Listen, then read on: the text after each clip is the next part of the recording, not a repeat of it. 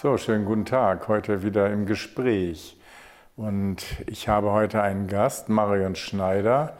Sie kandidiert für die Freien Wähler im Wahlkreis Weimarer Land, Sömmerda, Jena. Äh, und soweit äh, der Informierte weiß, nicht zum ersten Mal, sondern das ist das zweite Mal. Warum äh, tust du das? Ich duze dich, weil wir uns gut kennen, was ich sonst nicht in den Gesprächen tue. Warum tust du das? Ähm, schon 2017 habe ich erkannt, dass äh, die Politik, wie sie jetzt angelegt ist, nicht mehr so weitergehen kann, um erfolgreich zu sein.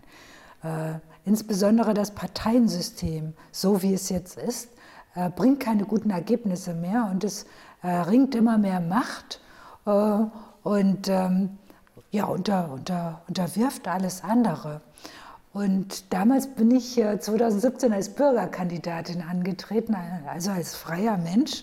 Es gab da so eine Bewegung, die kam aus der Bewegung gegen TTIP, gegen diese großen Handelsverträge, von einer Marianne Grimmenstein, einer Musiklehrerin, die hat diese Idee entwickelt. Und ich fand es gut. Ich fand es einfach wichtig zu sagen, wir müssen Neues denken und wollte ein Zeichen setzen, wollte auch ausprobieren, ob das möglich ist. Und hatte gerade, das kam halt noch hinzu, eine Lebensversicherung bekommen und hatte insofern die Möglichkeiten, die finanziellen Möglichkeiten zu sagen, na gut, weil ich ja Geld brauchte dafür und es gab ja keine Partei oder irgendetwas, der mich finanziert hat. Ähm, na gut, dann mache ich das jetzt mal. Ich stelle mich auf als Kandidatin. Ein paar kennen mich ja in meinem Wahlkreis und äh, gucke mal, was äh, die Resonanz ist. So kam das. So fing alles an mit 2017. Ja, und die Resonanz war so gut, dass du jetzt nochmal antrittst. ähm, ich war natürlich äh, stolz auf meine 1%. Es war doppelt so viel wie die meisten anderen. Ähm, aber ich habe dann erkannt, wie auch meine Wähler, denn manche haben wirklich geglaubt, dass ich in den Bundestag komme und ich wusste einfach nicht.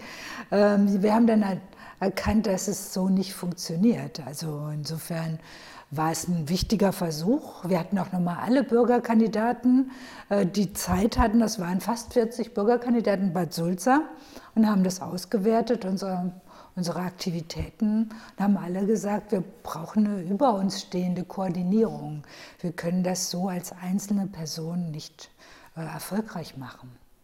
Ja, und jetzt Freie Wähler, die ja normalerweise so, was einem so zuerst einfällt, diejenigen sind, die sich eher um den Kirchturm kümmern, also die, die sozusagen basisverbunden sind und nicht so sehr an Landtag oder Bundestag denken. Wieso denn jetzt plötzlich äh, Bundestagswahlen, freie Wähler? Wie geht das? Ja, das war eine organische Entwicklung.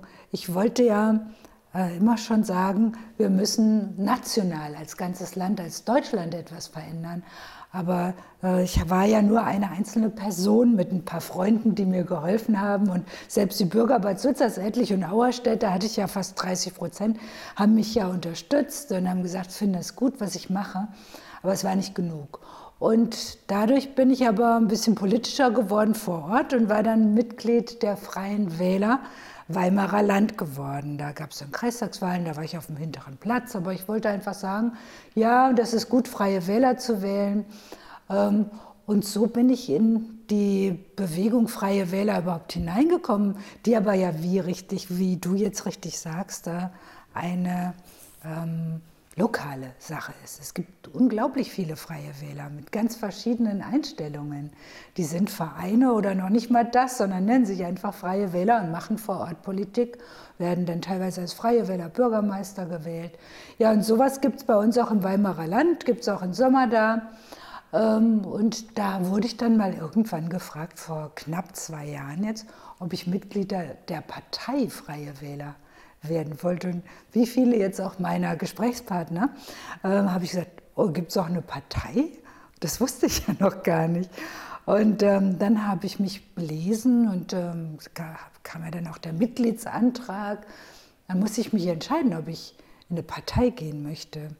Ähm, aber es war im Grunde eine organische Entwicklung, weil ich erkannt hatte, dass so wie ich es angelegt hatte, äh, ich nicht erfolgreich sein würde. Und ich habe gedacht, naja, ähm, wenn mir jetzt nichts anderes bleibt, kann ich das ja mal ausprobieren. kann ja mal Mitglied werden. Und dann bin ich halt Mitglied der Freien Wähler geworden. Ne? Das war nicht so einfach für mich, weil man da so richtig ernsthaft sich bewerben muss. Da wird man dann geprüft, ob man auch auf dem Boden der freiheitlich-demokratischen Grundordnung steht, wie das Vorleben ist, soll man dann auch alles beschreiben. Äh, das fand ich schon sehr besitzergreifend von so einer Partei. Aber dann habe ich gedacht, das sind aber nette Leute, die ich da jetzt bisher kennengelernt habe. Ich werde das mal ausprobieren. So fing alles an mit der jetzigen Geschichte, die ich da zu erzählen habe. Ja, die, die du jetzt kennengelernt hast, die sind kernig, die sind also ortsverbunden, die werden hoch geschätzt und haben ein hohes Ansehen. Richtig, richtig. Und äh, es sind auch nicht so viele. Äh, die sagen ja selbst, die Freien Wähler, die meisten von uns möchten halt nur lokal wirken. Selbst schon Landespolitik wollen die meisten von denen, die jetzt so da sind, nicht unbedingt machen. Sie wollen vor Ort was bewirken. Und Bundespolitik ist ja noch mal eine Stufe höher. Ähm, aber jetzt sagen mir auch etliche Freie Wähler, es wird jetzt Zeit, wir müssen mehr machen. Das geht so nicht mehr weiter. Und deshalb sehe ich das auch als möglich an, dass die Freien Wähler ein Wachstum aufweisen werden. Von denen, die bisher nur Lokalpolitik gemacht haben, aber erkennen, dass wir in Thüringen und auch in Deutschland eine neue Politik entwickeln müssen. Die neue Zürcher Zeitung hat vor wenigen Tagen über den Aiwanger geschrieben und über die Freien Wähler in, in der Bundesrepublik. Und die haben zumindest mal eruiert, dass dort eine erhebliche Chance bestehen könnte, angesichts der allgemeinen Stimmung, dass äh, die Freien Wähler 5 Prozent überschreiten könnten im Bundestag. Das wäre zwar überraschend, aber es ist nicht ausgeschlossen, weil sie sind ja nicht nur in Bayern im Landtag vertreten und dort ist ja der Aiwanger Wirtschaftsminister, sondern sie sind auch in anderen Bundesländern, zuletzt jetzt in Rheinland-Pfalz, ähm, vertreten worden. Eben auch durch die Basisverbindung vor Ort äh, haben sie ein hohes Renommee. Äh, der Aiwanger wird aber gegenwärtig äh, von dem Söder extrem angegriffen, weil er sagt, die Impfung ist eine Privatangelegenheit. Er ist nicht gegens Impfen, aber er will sich von außen oder von sonst jemandem nicht ähm, vorschreiben lassen, was das zu tun hat. Mhm. Ja, das habe ich mitverfolgt. Ich habe ja eine Aiwanger inzwischen auch zweimal getroffen und ganz am Rande habe ich dann auch gelesen, eine Studie, dass, äh, ja, Aiwanger ist ja Landwirt, dass die Landwirte die geringste Impfquote aufweisen. Habe ich mir auch gedacht, ja klar, die sind draußen an der frischen Luft, die sind mit Tieren zusammen, die sind im Grunde auch nicht so dicht gedrängt irgendwo die denken nicht, dass sie das unbedingt brauchen. Also man muss wirklich auch überlegen, äh, wer ist betroffen von was. Und man sollte doch, wie du jetzt richtig sagst, den Menschen Freiheit lassen und sie nicht bedrängen und auch nicht in ihre Privatangelegenheiten eingreifen. Das halte ich für überaus gefährlich, was zurzeit für eine Stimmung in Deutschland ist. Ja, er ist auf jeden Fall jetzt der bekannteste von allen und äh, hat auch in der Wirtschaftspolitik eine klare Orientierung auf den Mittelstand. Ähm, da ist er, denke ich, äh, sehr überzeugend, was er da macht. Und wie siehst du das? Ja, der Mittelstand, ich habe das auch in mehrerer Hinsicht untersucht, ist die wichtigste Wirtschaftskraft Deutschlands. Und wir sind von allen anderen Ländern immer bewundert worden um unseren Mittelstand und um unsere Kreativität. Über 90 Prozent, also fast, fast 99 Prozent, wenn man es genau definiert, der Wirtschaftskraft ist mittelständisch. Die haben dann zwar nur knapp 70 Prozent aller Arbeitsplätze geschaffen, aber wenn man sich das vorstellt, äh, was das für eine Kraft ist, und die wird jetzt gerade geschwächt, extrem geschwächt. Nicht erst jetzt durch die ganze Bürokratie, die wir in den letzten, sagen wir mal, 15 Jahren immer mehr äh, erlaubt haben, Einzug zu halten, die, die, die saugt uns einfach aus. Ich spreche jetzt auch als Betroffene, weil ich ja selbst Unternehmerin bin und zwar auch schon seit drei, 1983 bin ich im Grunde genommen im, Unter, im Unternehmen verantwortlich tätig und ich kann es wirklich gut beurteilen, wie die Entwicklung ähm, in der Wirtschaft und für den Mittelstand äh, Verlauf genommen hat. Und das geht so nicht. Der Staat vertraut auch den Bürgern nicht. Und das zeigt sich jetzt auch bei der Impfung. Das habe ich 2017 schon überlegt. Wenn ich mehr Verantwortung bekomme, möchte ich das umdrehen. Der Staat muss den Bürgern vertrauen. Der Staat wird doch von den Bürgern bezahlt. Der Staat ist für die Bürger da. Wenn der Staat seinen Bürgern nicht mehr vertraut, dann kommt genau das dabei raus, was wir jetzt haben. Äh, das willst du doch auch, wenn du in der Schule bist, dass dein Lehrer dir erstmal vertraut oder bei deinen Eltern, dass deine Eltern dir erstmal vertrauen. Das ist der Vertrauensvorschuss, der notwendig ist, damit gute Leistung überhaupt möglich ist. Wenn du allen misstraust, wie es auch jetzt mit den Finanzämtern ist, dass sie überall gucken und gucken, ob man irgendwo was betrügt, dann wird diese Stimmung auch so. Und die Stimmung ist schon lange so geworden. Die ist nicht jetzt erst seit Corona so. Also wenn jetzt die äh, Grüne, der grüne Finanzminister ist das in, in Baden-Württemberg, jetzt dieses, diese Plattform eröffnet hat, dass man denunzieren darf, äh, anonym seinen Nachbarn oder sonst wen wegen irgendwelcher Finanzvergehen anzukreiden, dann hat schon die Bildzeitung geschrieben, die Grünen sind für den neuen Finanz, für die neuen Finanzstasi. Ähm, aber generell ist das ja eine völlig verrückte Idee, jetzt den einzelnen Bürger um die Ecke oder den Nachbarn ins Visier zu nehmen, wenn man gleichzeitig als Partei und wie insgesamt auch als Bundesregierung, da sind Sie ja nur teilweise jetzt in Landesparlamenten verantwortlich, dass Sie es nicht schaffen, die Großen wie Google und Amazon überhaupt mit irgendeiner Steuer zu belegen. Also bevor man dieses Problem nicht in den Griff kriegt, äh, jetzt die Bürger aufzufordern, äh, Spitzel zu sein, das ist ja das allerletzte. Ja, aber das zeigt genau das, was ich meine. Äh, der Vertrauensvorschuss heißt ja nicht, dass man alles glaubt, was einem erzählt wird, sondern einfach nur, dass man eine positive, konstruktive Basis, eine Atmosphäre herstellt. Und das Zweite ist, dass man dann den anderen hilft, dass man ihnen hilft, ihre Aufgaben zu erfüllen. Und das wäre ja dann die weitere Aufgabe des Staates. Wir bezahlen diese ganze Bürokratie und sie behandelt uns jetzt so, als ob wir ihre Diener wären. Dabei müssten sie doch unsere Diener sein, weil wir sie ja bezahlen. Wir alle Bürger mit unserer Arbeit, mit unserem Einsatz. Und deshalb denke ich, muss es grundsätzlich äh, umgedreht werden. Und das wäre natürlich die Frage, wie geht sowas? Das geht durch Ziele. Wenn man sich für ein Land wie für ein Unternehmen, wie für eine Schule, Ziele setzt, gemeinsame Ziele, dann kann man auch zusammenarbeiten. Dann können auch mehrere Parteien zusammenarbeiten. Und zwar nicht 100 Ziele oder auch nur 10 Ziele, nein, erstmal drei Ziele oder fünf Ziele, auf die man sich einigt, die man schaffen möchte. Und da ist es auf jeden Fall so, dass äh, alle sagen Bürokratieabbau. Aber keiner hat es bisher geschafft. Die Bürokratie wuchert und wuchert und wuchert weiter. Aber wenn man nur das Ziel Bürokratieabbau äh, in die Welt setzen würde, würde es ja auch nicht ausreichen. Es müssten, müssen äh, solche Ziele sein wie äh, der Staat ist für die Bürger da. Ne, das ist ein Ziel. Und dann kann so ein einzelner Bürger auch hingehen und sagen zum Landratsamt, sagen, hey, warum machst du jetzt die ganze Zeit zu? Du bist doch für mich da. Wir haben doch hier ein Ziel ausgemacht, meinetwegen auch macht es nur das Landratsamt, nur der Landkreis. Äh, und jetzt, jetzt machst du gar nicht auf. Warum denn nicht? Also als Beispiel. Ne? Ja, Sie sagen Bürokratieabbau, haben auch äh, Institutionen geschaffen. Ich glaube, der frühere Ministerpräsident aus Bayern sollte äh, auch in, in Europa die Bürokratie reduzieren.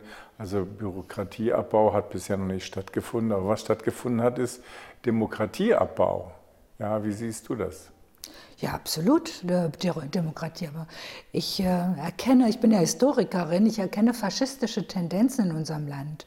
Äh, und ich bin total, äh, total erschüttert, dass das innerhalb so kurzer Zeit möglich geworden ist.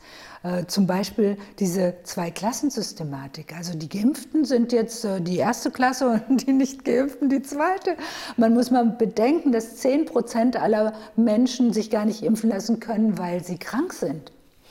Äh, die fallen ja da auch drunter. Es sind ja nicht nur die, die vielleicht andere Gründe haben. Ethische gibt es vielleicht, äh, andere Auffassungen über Gesundheit, alle möglichen. Diese Menschen dürfen ihre Auffassung gar nicht mehr behalten. Die müssen jetzt alle überzeugt werden, dass sie sich impfen lassen. Wo sind wir denn? Na, also wie, ich habe gedacht, also das mit dem Impfen jetzt äh, ist so wie mit dem Parteibeitritt. Das Impfen ist, du hast das Parteibuch da. Bei den Nazis mussten ja auch die meisten der Partei beitreten. Und wenn du das nicht gemacht hast, dann äh, warst du eben ausgeschlossen. Und so macht man, überleg doch mal, das ist wirklich sehr vergleichbar. Und das ist sehr bedenklich. Und da machen viele mit. Nicht alles. Ich denke, die Mehrheit der Bürger fühlen sich unwohl. Äh, die Umfragen haben es ja auch gezeigt, die wollen nicht, dass welche ausgeschlossen werden. Aber es gibt halt so eine Meinungsmache, die das die ganze Zeit propagiert und es wird immer schärfer. Also ich habe es über die Monate verfolgt, dass äh, dieses, diese Ausschlusstendenzen immer äh, schärfer werden. Das ist jetzt nur ein Beispiel des Demokratieabbaus. Ähm, ich habe mir halt gedacht, jetzt, wo die Kirche so viel an Ansehen verloren hat, nochmal wieder und immer weniger Menschen auch Christen sind oder andere Religionen verfolgen, suchen sie eine Ersatzreligion. Also so eine, so eine Religion wie, ähm, man ist nur gesund, wenn man sich impfen lässt. Oder wir wollen alle zusammengehören, wir die Deutschen als Impfvolk, ne? oder solche. Also man sucht sich irgendwelche anderen Ideen oder wir, wir schließen halt jemanden aus. Es geht ja nicht nur um die, ähm, um die Nicht-Geimpften, wir schließen den Sarrazin aus, wir schließen die AfD aus, wir schließen die, die die Gendersprache nicht sprechen aus, wir schließen die, die nicht akzeptieren, dass es mehrere Geschlechter gibt aus.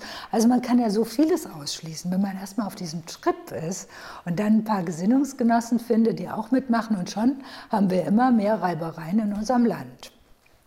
Stichwort Demokratie. 20 Jahre lang haben wir die Demokratie im Hindukusch verteidigt. Wir haben äh, dort äh, viel Geld ausgegeben, sind auch deutsche Soldaten gestorben und jetzt ein so erbärmlicher Abgang. Wie stehst du dazu?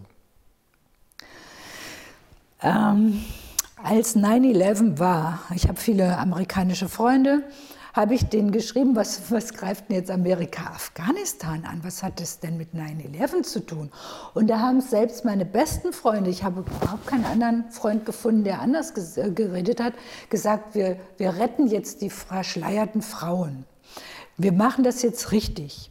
Und ähm, im Laufe dieser nächsten Jahre, dann auch mit dem Irakkrieg, habe ich erkannt, dass die einer massiven Mind Control oder Gedankenbewusstseinsbeeinflussung schon unterlegen waren. Es waren ja über 50 Prozent der Amerikaner, die auch geglaubt haben, dass Irak äh, irgendwas mit 9-11 zu tun hat. Hat es ja auch nicht gehabt. Also da wird das ja schon Jahrzehnte gemacht, sehr erfolgreich, die Menschen so lange beeinflusst, bis sie das glauben, was die Regierung gerade machen will. Äh, ja, und ich halte es für schlimm, dass wir mitgemacht haben, aber damals äh, habe ich, ich habe zwar meinen Freunden geschrieben, habe ich aber auch irgendwie gedacht, na gut, jetzt ist es halt so. Jetzt solidarisieren sich halt alle Länder mit Amerika. Es war irgendwie äh, ja gar nicht aufzuhalten. Das war so eine Tendenz, aber äh, jetzt würde ich äh, danach, sehr, sehr bald danach, mit dem Irakkrieg war ja offensichtlich, dass da ja was ganz anderes äh, dahinter steckte. Ähm, und ähm, es gibt ja auch ähm, die Belege von, von Leuten, die im Pentagon gewesen sind. Wesley Clark heißt der General, der da hingegangen ist, der war in Afghanistan und dann haben sie ihm erzählt, ja, ja, Irak machen wir jetzt auch gerade. Äh, und dann kommt eben Syrien, dann kommt Iran, dann haben sie Libyen, haben sie die ganzen Länder aufgezeigt, die haben sie im Pentagon schon überlegt, die sie dann angreifen wollten. Also es war ja ein Plan da. Aber wir, die Bürger, wussten davon ja nichts. Ich will sagen, ich kann meiner Regierung jetzt keinen großen Vorwurf machen, dass sie damals in dieser Lage mitgemacht hat. Und ich bin sehr stolz darauf gewesen, dass wir nicht mitgemacht haben äh, beim Angriff auf den Irak und nicht mitgemacht haben bei dem Angriff auf Libyen in der einen oder anderen Weise. Ähm, aber wir machen ja immer mehr mit. Also äh, unser, unser Engagement bei diesen Dingen hat ja nicht nach, äh, nachgelassen. Und ich finde, man muss es grundsätzlich in Frage stellen.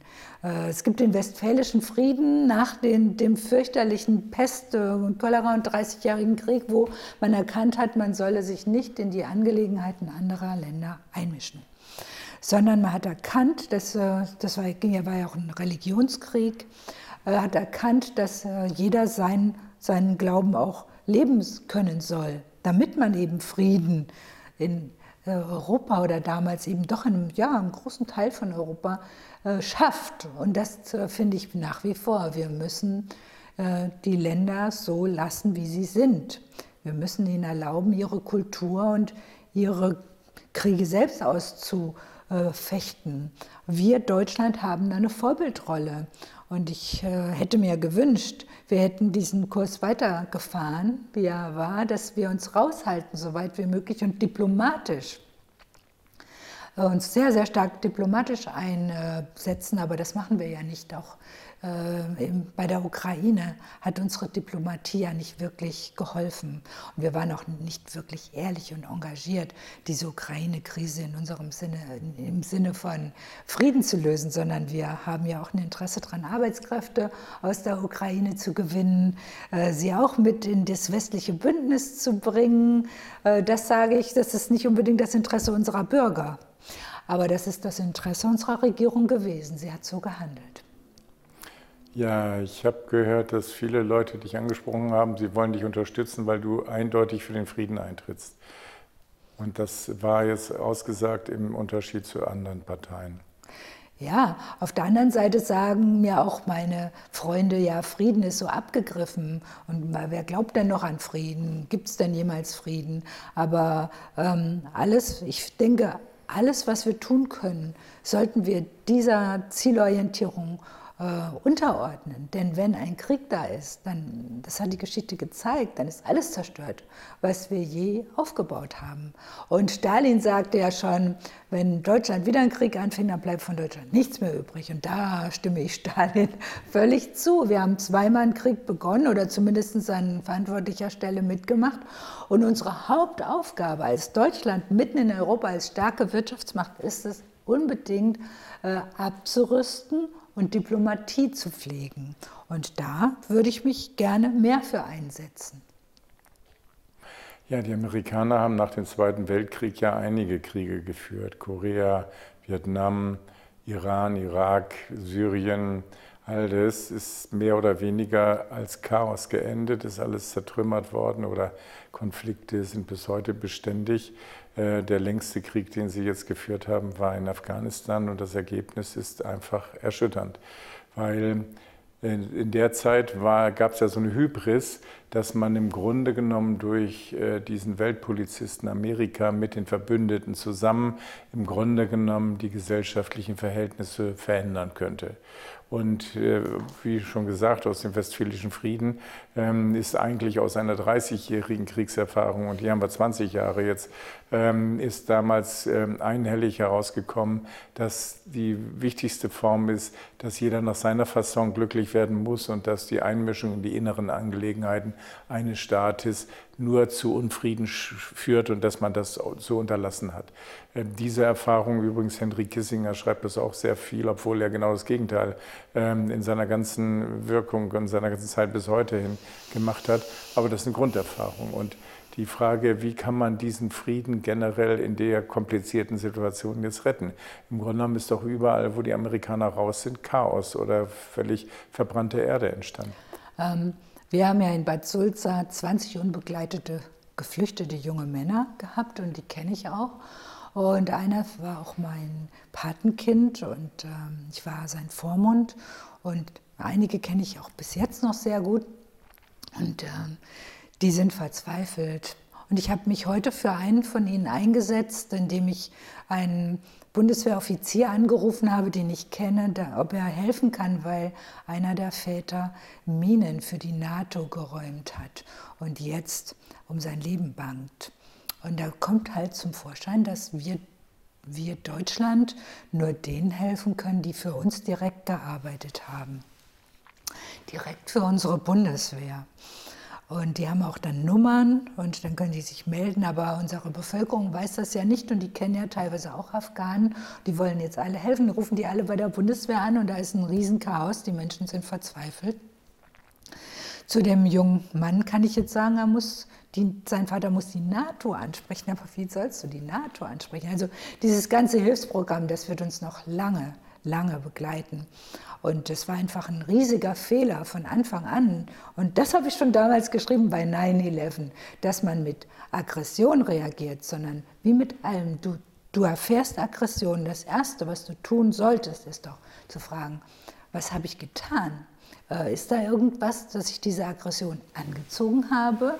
Und erstmal mit dir selber oder auch mit deinem Umfeld einen Dialog zu führen, ehe du dann zurückschlägst oder ehe du dich in eine Schlägerei verwickeln lässt oder sonst etwas, weil das bringt ja nichts, dann bist du ver verhauen und der andere auch. Na, also es ist immer klug, dass man, dass man erstmal nachdenkt und äh, Strategien entwickelt. Aber das Interesse war ja gar nicht da. Das Interesse war schon damals, Kriege zu führen. Und das sehen wir ja. Ja, ungewöhnlich war, dass äh, für diesen Krieg auch der Verteidigungsfall der NATO ausgerufen worden ist und dass im Grunde genommen die Bündniskräfte dann mehr oder weniger über die Verträge gezwungen waren, sich zu entscheiden, da mitzumachen. Also eigentlich war das eine innere Logik. Ähm, aber insgesamt sieht man ja die Situation, dass man überhaupt nicht daran gedacht hat, eigentlich die Leute, die mit ihnen kollaboriert haben, in, dann, als die Deutschen in ganz Europa die Länder besetzt hatten, hatten die ja auch Kollaborateure, die für sie übersetzt haben und alles Mögliche gemacht haben. Die haben dann hinterher Probleme in ihren Ländern bekommen. In Frankreich wurden den Frauen die Haare geschnitten ähm, und die Kollaborateure wurden äh, zum Teil verfolgt und waren gesellschaftlich geächtet. Ähm, das ist natürlich etwas, was in jedem, nach jedem Krieg passiert, wenn man sich mit Besatzern gleich macht. Und das waren ja Besatzer, so haben die Afghanen ja offensichtlich all die, die da gekommen sind, auch unsere angeblich brunnenbohrenden äh, Soldaten wurden ja auch als Besatzer genommen. Aber sie haben Tausende und Zehntausende als ihre Mitarbeiter eingestellt und sich dann aber in den letzten anderthalb Jahren, als absehbar war, dass man rausging, nicht ein bisschen drum gekümmert und hatte, man hatte eher den Eindruck, dass die Bürokratie, diese, dieser bürokratische Staat, alles unternommen hat, damit die nicht geordnet jetzt ähm, in die Bundesrepublik oder wo, wo auch immer hin. Ja, ja, man wollte natürlich jetzt nicht sagen, jetzt holen wir die alle her, ne, weil viele unserer Bürger schon, heute habe ich es auch wieder erlebt, eine Bürgerin ganz empört, schon äh, sehr verärgert sind, weil die Geflüchteten, die schon hier sind, sehr viel Geld bekommen, viele Kinder haben ähm, und dass sie selber, die sie die ganze Zeit gearbeitet haben, gar nicht so viel Geld haben. Ne? Diese, diese Spannung ist ja schon da. Und wenn wir dann jetzt noch eine Menge von neuen Bürgern hierher holen, vergrößert sich der Graben zwischen der herrschenden Politik oder den Politikern und unseren Bürgern. Deshalb hat man versucht, die so lange wie möglich wegzuhalten und denke, das Zweite war, man hat den Amerikanern, die da die Führungsrolle haben, vertraut. Und was haben wir jetzt mit unserem Vertrauen? Äh, da, da haben sie alle Kriegsgeräte zurückgelassen. Äh, da sind jetzt plötzlich die Taliban mit die bestausgerüstete Armee der Welt. Also ich übertreibe jetzt mal ein bisschen. Das ist ja so fahrlässig und sowas vernachlässigt, dass man schon wieder fragen muss, also mit diesen ungeheuren Mitteln, die der Pentagon ausgestattet ist, ob das nicht sogar Absicht ist. Ich weiß zwar nicht, was die Absicht dahinter sein kann, aber sowas kann man, das ist so unverantwortlich, was da läuft, das kann man eigentlich gar nicht mehr begreifen. Aber es ist jetzt so. Also das wird jetzt ein Pulverfass werden. Das, das sagen wenigstens auch meine afghanischen Jungs. Die sind ganz, ganz entsetzt. Also, und die, die, haben ja schon teilweise Hunger, ihre, ihre Familien, die hungern schon dann. Die Jungs, die schicken denen ja immer Geld. Also, ne, wenn man sich wundert, äh, warum die Jungs keine Ausbildung machen oder sonst was, sie wollen halt verdienen, damit sie ihren Familien Geld, Geld geben können. Ja, es sind in diesen 20 Jahren Billionen in diesen Krieg investiert worden, aber das meiste ist gar nicht so sehr in Afghanistan gelandet. Das wurde wieder zurückgeführt letztendlich über die Versorgung mit, den, mit Waffen und die Versorgung mit Lebensmitteln und sonstigen Sachen. Also es ist gar nicht so viel in Afghanistan geblieben und das bisschen äh, Entwicklungshilfe, was da äh, geleistet worden ist, das soll jetzt eingestellt werden. Und das ist ja aus meiner Sicht gerade das Falscheste, was man machen kann. Also wenn man jetzt darauf spekuliert, dass die Menschen hungern und dass es ein Elend gibt, dann will man ja nur das Scheitern des, der 20 Jahre fortsetzen und sagen, siehst du, die Taliban können das auch nicht. Die haben ja jetzt angeboten, dass wir miteinander reden. Und ähm, man muss offensichtlich in so einem Land, äh, das seit Jahrhunderten quasi, die hat, haben sich immer gegen Besatzer gewehrt und alle sind letztendlich davon gejagt worden. Also die Lehre kann, können fast alle ziehen. Und was man jetzt machen könnte, wäre natürlich äh, darüber nachzudenken, dass man die Entwicklungshilfe, die man eigentlich ins Auge gefasst hat, dass die fortgeführt wird und dass man humanitäre Hilfe leistet und dass man versucht, mit den, mit den äh, Taliban in, in einen Dialog zu treten. Ähm. Und da, da kommt mir der Gedanke, äh, wenn wir in unserem eigenen Land schon nicht mehr in der Lage sind, Dialoge zu führen, wenn jede Art von Kritik in einer bestimmten Richtung schon gleich abgebügelt wird. Wenn wir die Diskussionskultur nicht mehr fördern, und das nicht erst seit ein paar Jahren, sondern schon mindestens, mindestens seit diesem Fall Sarrazin, ne, wo dann einfach draufgehauen wird und damit verhindert wird, dass man über die Inhalte überhaupt redet, die ja so wichtig sind. Äh, wenn wir das selber in unserem Land nicht können, wie sollen wir es dann schaffen, mit anderen Ländern das zu machen, Diplomatie zu pflegen? Wir müssen bei uns selber anfangen und müssen endlich wieder aufhören, uns gegenseitig zu beschuldigen, sondern uns anzuhören. Verstehen heißt nämlich erstmal, dass man stehen bleibt und dass man zuhört. Und dann kann man auch verstehen. Und dann kann man auch antworten. Aber oft ist es ja jetzt so, man hat ja alle schon alle seine Antworten und man will ja gar nicht mehr hören, was der andere sagt, weil man meint, dass man das gar nicht mehr braucht. So und so werden wir keinen Frieden in unserem Land haben. Es wird dann immer schlimmer werden und so werden wir auch keinen Frieden mit unseren Nachbarn oder mit anderen haben. Und das dahinterstehende Problem ist das Problem von Interessen. Wenn wir, solange wir natürlich jetzt irgendwelche Länder mit irgendwelchen Rohstoffen ausbeuten wollen oder irgendwelche äh, Sachen billig einkaufen wollen, meinetwegen Öl oder sonst was, ja, dann soll man okay sagen, man hat dieses Interesse, aber man soll nicht solche äh, verschwiegenen Bündnisse schmieden, jetzt der Westen, damit man da möglichst gut seine Interessen durchsetzen kann, ne? sondern auch da gehört wieder Offenheit dazu. Was sind meine Interessen? Wie können wir die äh, lösen? Aber im Dialog mit den Betroffenen, die da äh, meinetwegen ausgebeutet werden sollen oder äh, halt herhalten sollen für irgendeine gute, für eine gute äh, Lieferung von irgendwas, Arbeitskräften. Ja, wir brauchen ja auch Arbeitskräfte. Das sind alles solche Themen, wo man auch einen offenen Dialog pflegen könnte. Ja, die Amerikaner hätten vielleicht sogar eine Grundlage für so eine Idee, weil ähm, unter anderem Engels das schon beschrieben hat im Ursprung der Familie, äh, dass Demokratieformen sehr unterschiedlich ausgestaltet werden können. Und die Irokesen äh, in Amerika, die hatten ein, ein Prinzip, was teilweise wenigstens anflugartig auch in der amerikanischen Verfassung mit verarbeitet worden ist. Die hatten das Konsensprinzip. Das heißt, sie haben Konflikte als Konflikte gesehen und haben dann diskutiert und haben sich so viel Zeit genommen, um diesen Konsens herzustellen. Und sie haben nicht das Prinzip der Mehrheitsentscheidung äh, gewählt, weil du kannst natürlich mit einer Stimme Mehrheit 50 Prozent äh, domestizieren. Und ähm, vielleicht ist das ja auch eine Methode der Zukunft, dass man im Grunde mehr im Konsens denkt, also insgesamt äh, in der Politik und in den einzelnen Ländern. Ähm, das wird sicherlich vor allen Dingen an der Basis beginnen können. Man braucht dafür ja Zeit. Also für den Konsens braucht man Zeit, um, um sich die Argumente anzuhören. Und ich denke schon, dass äh, viele in der, in der Kommune das sich wünschen würden, dass man mehr Zeit investiert, und, um dies, diesen Dialog zu pflegen. Ähm, es wird aber immer schwieriger, je weiter die Struktur nach oben geht, zum Parlament zum Beispiel.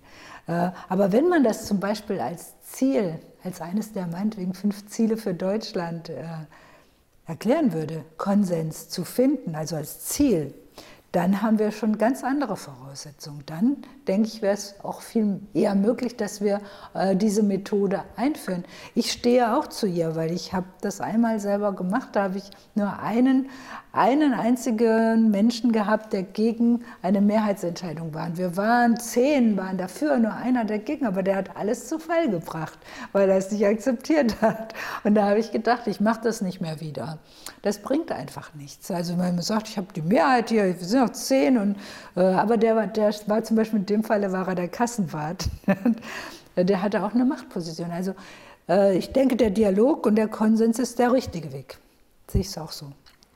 Also die Freien Wähler als System und auch als Partei bei den Bundestagswahlen ist ja im Grunde genommen ein, eins unter vielen und mindestens mal ein Statement für Vielfalt mhm. ähm, in der Politik. Die meisten Menschen haben jetzt Angst, dass zu viele in den Bundestag kommen und dass das viel schwieriger wird, ähm, dann diesen Konsens oder so zu finden, geschweige denn eine Koalition herzustellen. Israel zeigt das gegenwärtig, dass sie alle halb Jahr neu wählen und äh, immer die gleichen Verhältnisse dabei rauskommen, 50 Prozent so, 50 Prozent so. Wir in Thüringen hier haben ja eine ähnliche Situation. Laborhaft kann man das hier auch äh, ablesen, dass die Gesellschaft in zwei Gruppen letztendlich geteilt ist. Ähm, ist denn jetzt die, das Konzept der Volksparteien gescheitert? Ich denke, der Bürger regt sich. Also die ganze, die ganze Welt verändert sich und der Bürger ist auch da und möchte sich einbringen. Und die jetzigen Parteien äh, sind nicht sehr durchlässig für diese, für diese Wünsche der Bürger. Äh, und von daher haben neue Parteien jetzt eine Chance für diese neuen Kräfte, die sich einbringen wollen. Wenn die Parteien sich hinstellen würden, sagen, kommt zu uns, wir brauchen eure neuen Ideen jetzt. Aber nein, man muss ja bei den Parteien dann schon eine gewisse Meinung haben, sonst hat man ein Problem bei den Parteien. Äh, und dann wird man, wenn man jetzt bei der AfD ist, dann wird man sowieso angegriffen von den anderen Parteien. Und äh, wenn man jetzt bei der Linken ist, dann auch von, wiederum von anderen Kräften. Also das ist dann äh, ein bisschen unangenehm, ja. Und ich denke, das ist ganz, ganz wichtig, dass die Bürger sich engagieren. Ich habe es auch heute wieder gesehen. Ich hatte da so einen Infostand und habe mit den Bürgern geredet, wie viele Bürger inzwischen frustriert sind. Das hat mir richtig wehgetan, die gar nicht mehr, gar nichts mehr wissen wollen. Und ich habe mich auch erinnert, das war vor vier Jahren teilweise auch schon, also unpolitische, wirklich unpolitische Leute, die auch nicht mehr wählen gehen. Aber das habe ich jetzt gesehen, es gibt auch welche, die neu unpolitisch geworden sind und richtig frustriert sind durch das, was hier läuft. Und das alles ist sehr, sehr problematisch. Und deshalb ist es richtig, dass sich jetzt Bürger engagieren, egal jetzt mal wo, erstmal engagieren und sich einbringen und für die Gemeinschaft etwas tun wollen. Das ist keine Gefahr. Wir reden immer von Artenvielfalt. Arten Artenvielfalt wollen wir erhalten in der Natur. Wir erkennen, wie schlimm das ist, wenn jetzt alles ausstirbt. Und dasselbe ist in der Wirtschaft so. Wie schlimm ist das jetzt, dass jetzt alles ausstirbt? Was machen wir denn gerade mit der Wirtschaft? Das ist doch ganz fürchterlich. Und wir müssen doch diese Artenvielfalt mit unserer Kraft weitererhalten. Das heißt aber auch Meinungsvielfalt müssen wir weitererhalten. Wir sollten auch dankbar sein für verschiedene Meinungen und sagen, oh, das ist ja jetzt interessant, was du gerade sagst, da habe ich noch gar nicht bedacht. Warum muss man sich denn angreifen? Der andere hat sowieso diese Meinung und so schnell wird er die nicht ändern. Warum kann man sie nicht einfach mal anhören und dann seine eigene Meinung sagen?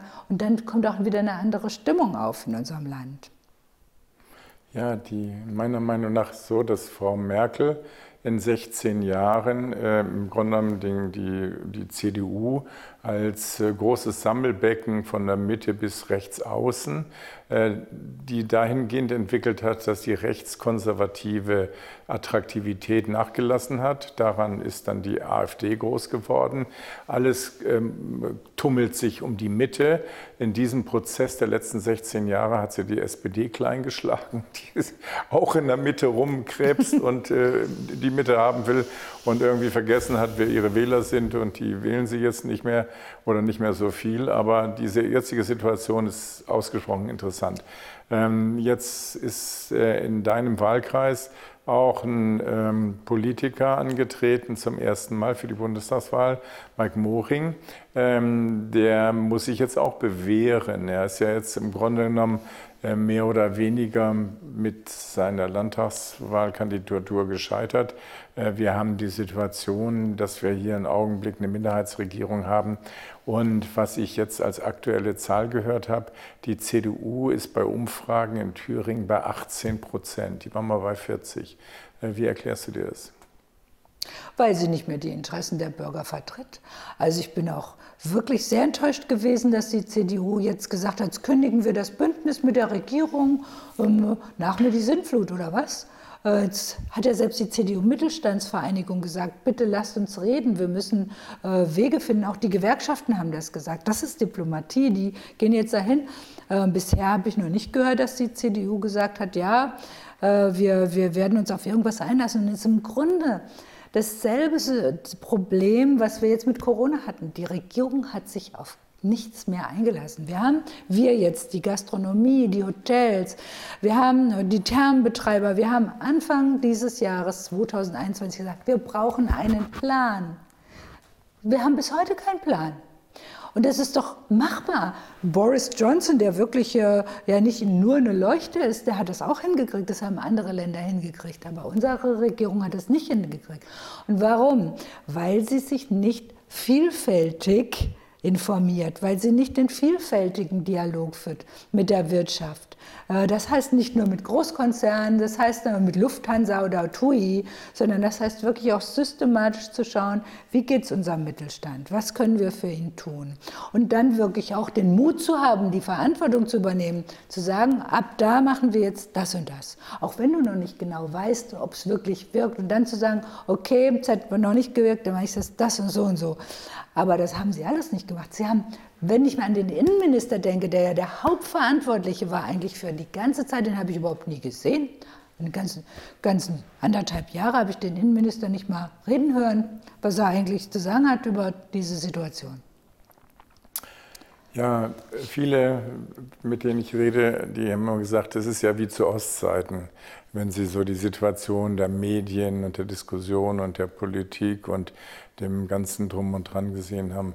In der Zwischenzeit sagen viele, es ist schlimmer als zu Ostzeiten. Ja? Aber ich war jetzt vorgestern bei meinem ähm, Schuster und habe meine Schuhe da abgegeben und haben uns darüber unterhalten. Und er sagt, ja, das ist wie zu Ostzeiten, nur mit Bananen. Was ist jetzt die Bananen? Zu DDR-Zeiten hatten sie keine Bananen. Ach, jetzt ist es wie Ostzeiten nur mit Bananen, ja. Also ich kann nur zustimmen. Meine Freunde, also jetzt mal aus Thüringen, gell? letztes Jahr haben sie gesagt, äh, äh, das ist wie, wie, ist wie in der DDR. Und dieses Jahr sagen sie, es ist schlimmer wie in der DDR. Das äh, kann ich, also wirklich habe ich etliche gehört. Ich kann es ja selber nicht so beurteilen, aber immerhin, wir leben jetzt schon 30 Jahre hier, über 30 Jahre. Also man kann sich schon auch in Urteilen viel bilden.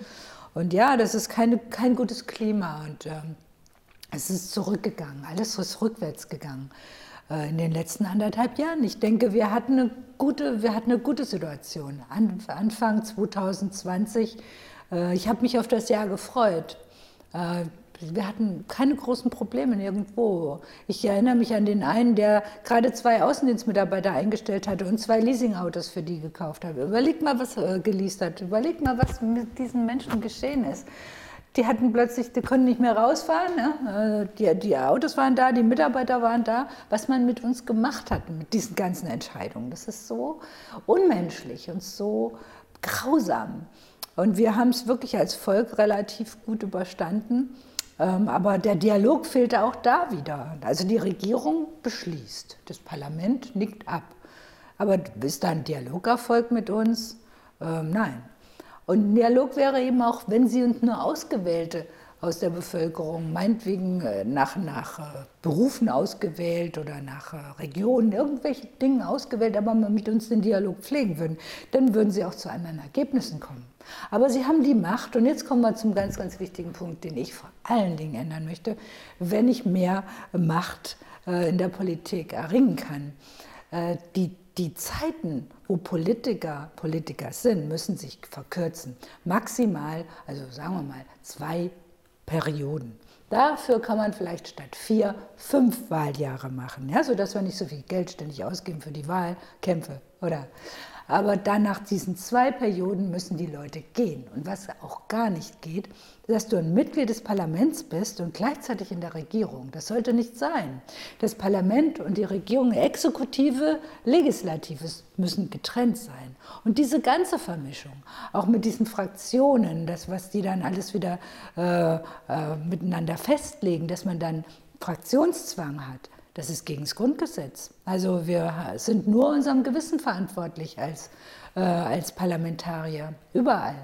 Das sagt unser Grundgesetz, aber das macht man einfach nicht. Man verletzt eigentlich ständig schon Grundprinzipien der Demokratie und mit dem Laufe der Jahrzehnte ist es jetzt immer schlimmer geworden. Dadurch, dass diese Politiker auch nicht weggehen, die bleiben und bleiben und bleiben Jahrzehnte, Jahrzehnte in den ganzen Positionen drin. Das geht doch gar nicht. Und wenn sie dann mal endlich weggehen, dann gehen sie noch irgendwo hin, wo sie weitermachen. Also jetzt am besten sind ja die ganzen Verkehrsminister, die dann gleich in die Lobby der Autoindustrie gegangen sind. Und dann wundern wir uns, dass wir hier äh, fürchterlich volle Straßen haben, die, die, die, äh, die, die, der Bahnverkehr jetzt wirklich am letzten Nippel äh, hängt und äh, wir eigentlich überhaupt kein Konzept haben für den Verkehr. Es wird noch ganz chaotisch werden, aber sie kriegen auch nichts hin, ja, weil diese Verquickung ist von äh, Wirtschaft und Politik und weil die immer schlimmer geworden ist und, sich, und keiner sie stoppen kann, weil es keine Regeln gibt, wie man das beendet. Und das muss unbedingt sein.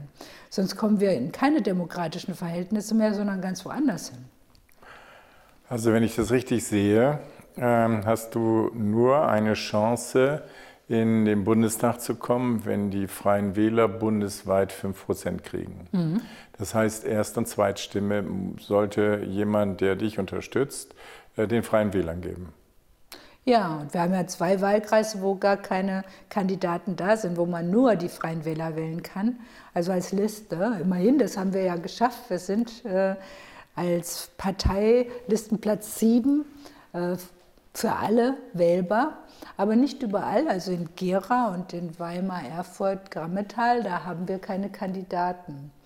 Ähm, da kann man uns gar nicht wählen, weil wir noch so schwach sind. Wir sind als noch Kandidaten keine Stadt. als ja, Direktkandidaten, aber genau. als, als, Partei kann man euch wählen. Also ja. sei euch äh, gewünscht, um die Vielfalt herzustellen, äh, dass die Chance genutzt wird, sei der Wähler aufgerufen, darüber nachzudenken, bedanke mich für das Gespräch und hoffe, dass die Zuschauer etwas daraus gewonnen haben als Erkenntnis, nachdenken bei den jetzt Entscheidungen, die vor ihnen liegen. Und ich hoffe, wir sehen uns bald wieder.